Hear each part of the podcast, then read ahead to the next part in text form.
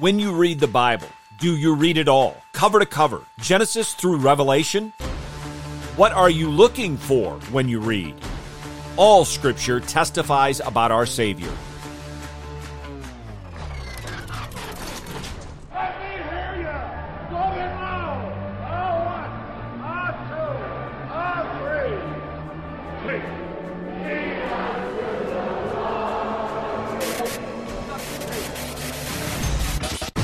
Welcome to In the Bullpen Up and Ready, a ministry of developing contenders.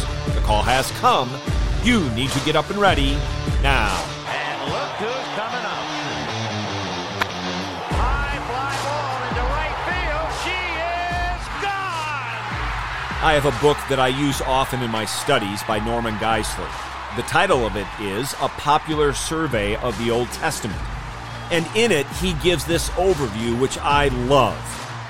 He says the books of the law are the foundation for Christ, the books of history, the preparation for Christ, the books of poetry, the aspiration for Christ, the books of prophecy, the expectation of Christ.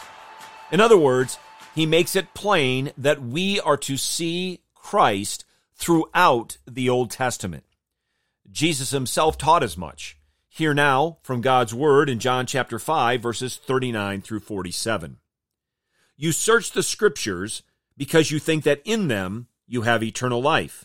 It is these that bear witness about me. And you are unwilling to come to me so that you may have life.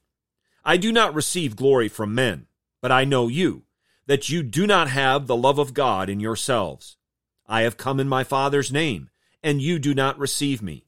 If another comes in his own name, you will receive him. How can you believe when you receive glory from one another, and you do not seek the glory that is from the only God? Do not think that I will accuse you to the Father. The one who accuses you is Moses, in whom you have set your hope. For if you believed Moses, you would believe me, for he wrote about me. But if you do not believe his writings, how will you believe my words? Jesus spoke those words to the Jews, to those who are a part of the visible covenant people of God. To Jews, if we back up in chapter 5 to verse 18, that were seeking to kill Christ because he was declaring himself, and they clearly understood that he was, he was declaring himself to be Yahweh incarnate. He rebuked them.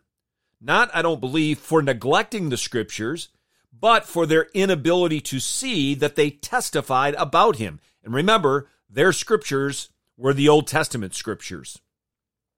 And they were unwilling to come to Christ for salvation. And then he says, if you had believed Moses, you would believe him. Moses spoke about Christ. The entire Old Testament speaks about Christ. But if they don't believe Moses, he says, how will you believe me?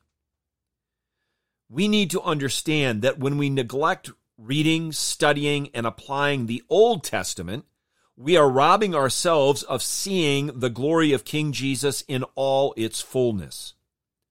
The words of Thomas Watson are very clear. The two testaments are the two lips by which God has spoken to us. We need to listen to God as he clearly speaks to us throughout the Bible. And we need to be like those who said to Philip, Sir, we wish to see Jesus. And as we say it, we must know that from Genesis 1 1 through Revelation 22 21, we are able to do so. Get your eyes up, fixed on Jesus, the author and perfecter of faith, and be ready to deny yourself, take up your cross, and follow him.